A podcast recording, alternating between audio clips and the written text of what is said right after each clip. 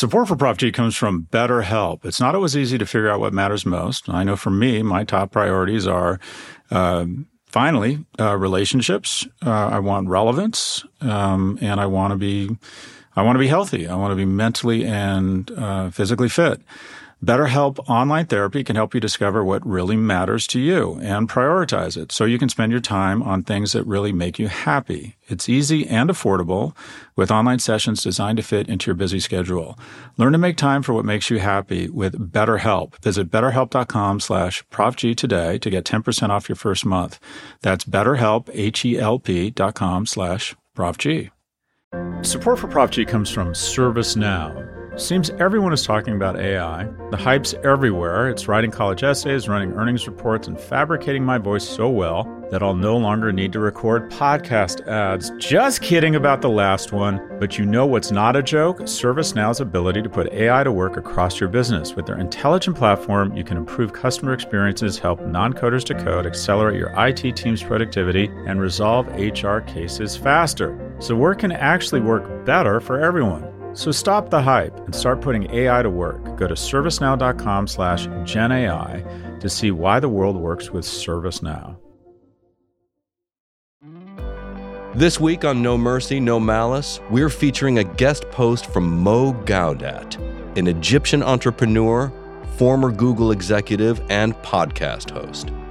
We had Mo on the Prof G pod a few weeks ago, and out of the hundreds of interviews we've done on the pod, it instantly became one of our favorites. There were many compelling moments in our conversation, but it was the story he told at the end of the interview, the origin story of his work on happiness, that affected us most. So we asked Mo if he would share it with our readers and provide us with these powerful thoughts. Grief and Happiness by Mo Gawdat, as read by George Hahn.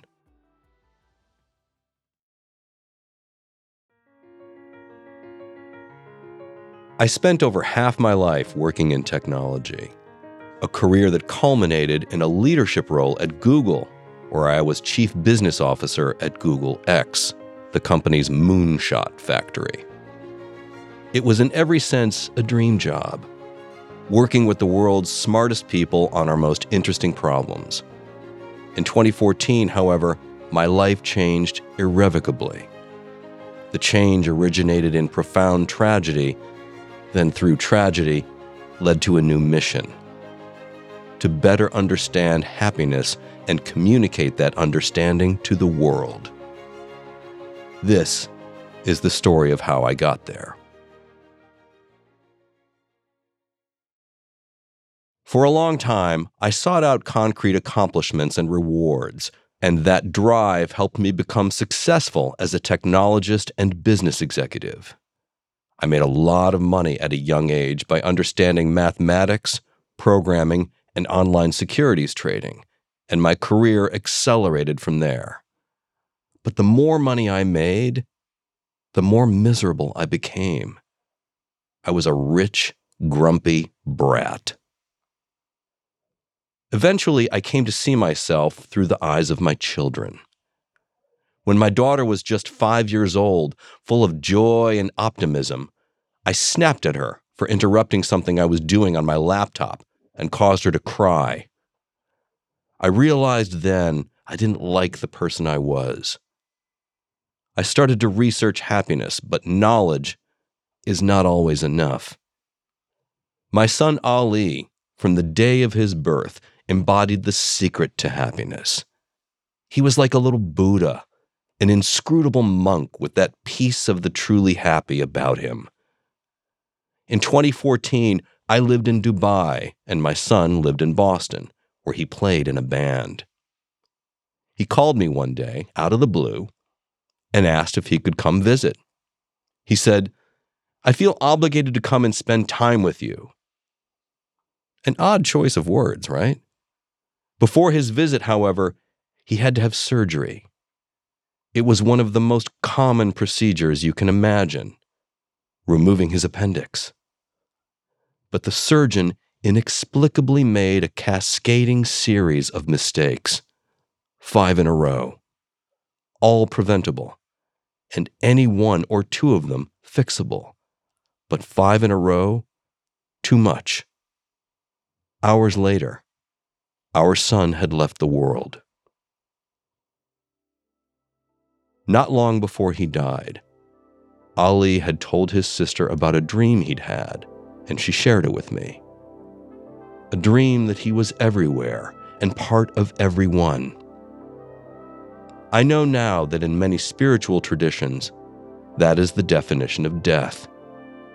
At the time, however, I saw it, and I still do, as a calling, a challenge from my son to me.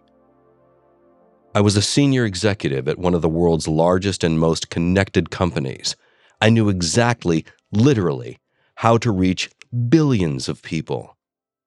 Consider it done, I told my daughter when she described Ali's dream.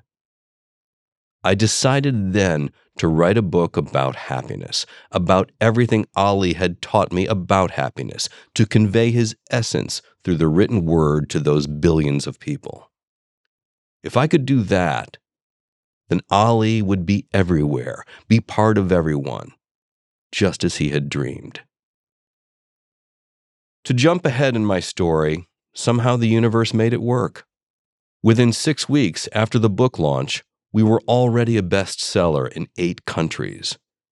My videos were viewed 180 million times.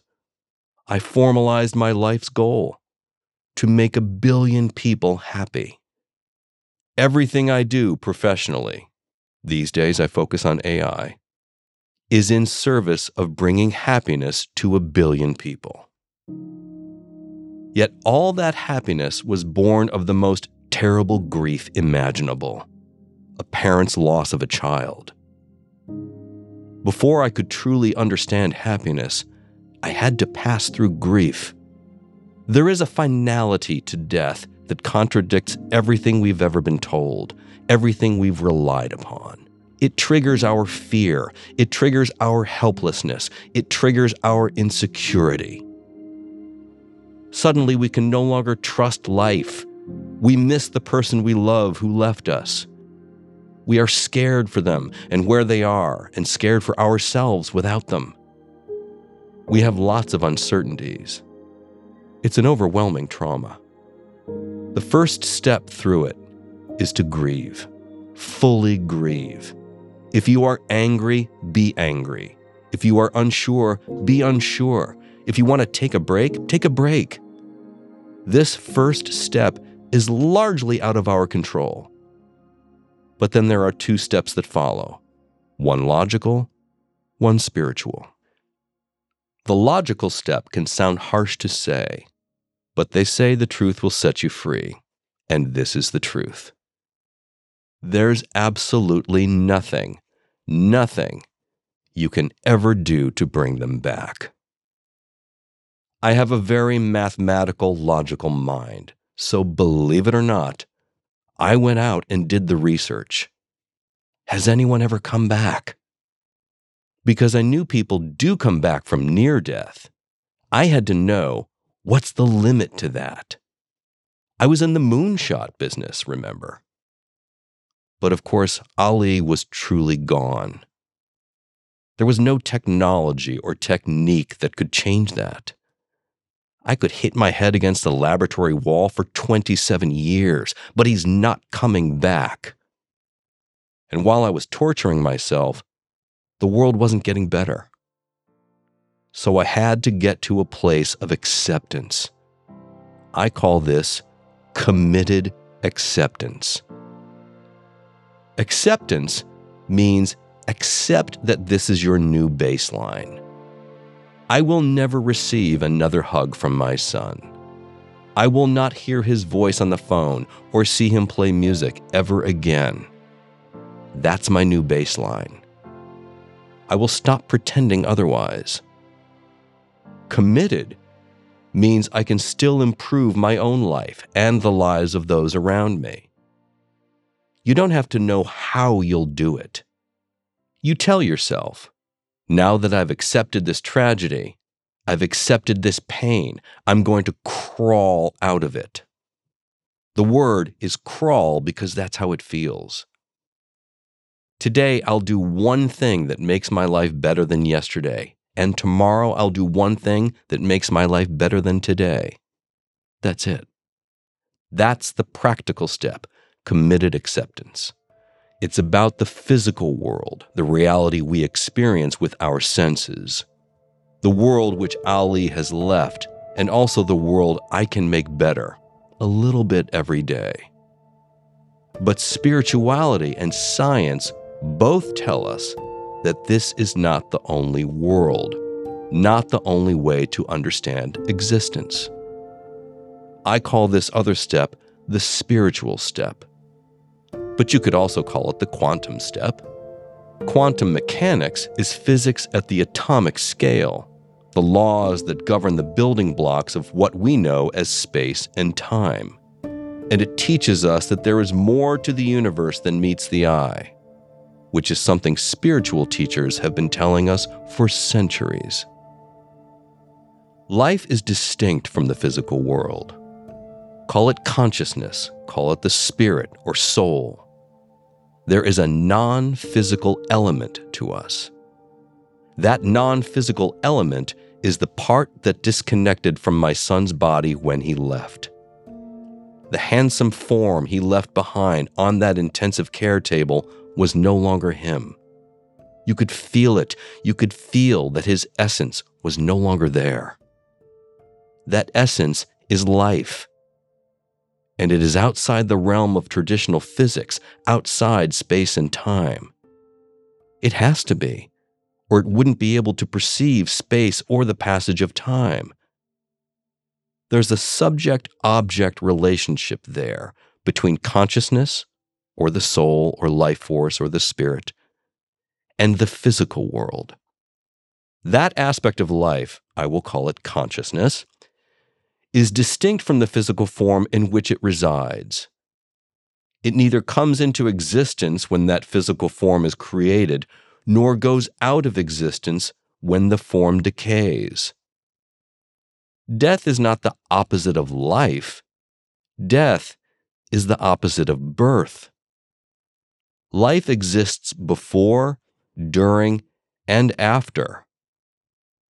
My son's physical form was born, and my son's physical form was decayed. But the essence of my son, his consciousness, has never gone anywhere. His body will never again live. That's committed acceptance. But his consciousness never died. I see this from a physics point of view, more than a religious point of view, but either way, I tend to believe my son is okay. And I know that I too will leave this physical form, and that I too will be okay. I don't know how exactly, because I'm still here in the physical world. But whatever happens to our consciousness when the physical form decays, I don't believe it's a bad place. In fact, it's not even a place, it's not even a time.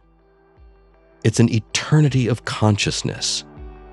And that's the truth of who we are. My son taught this to me in his dream. We are everywhere, part of everyone. Life is so rich.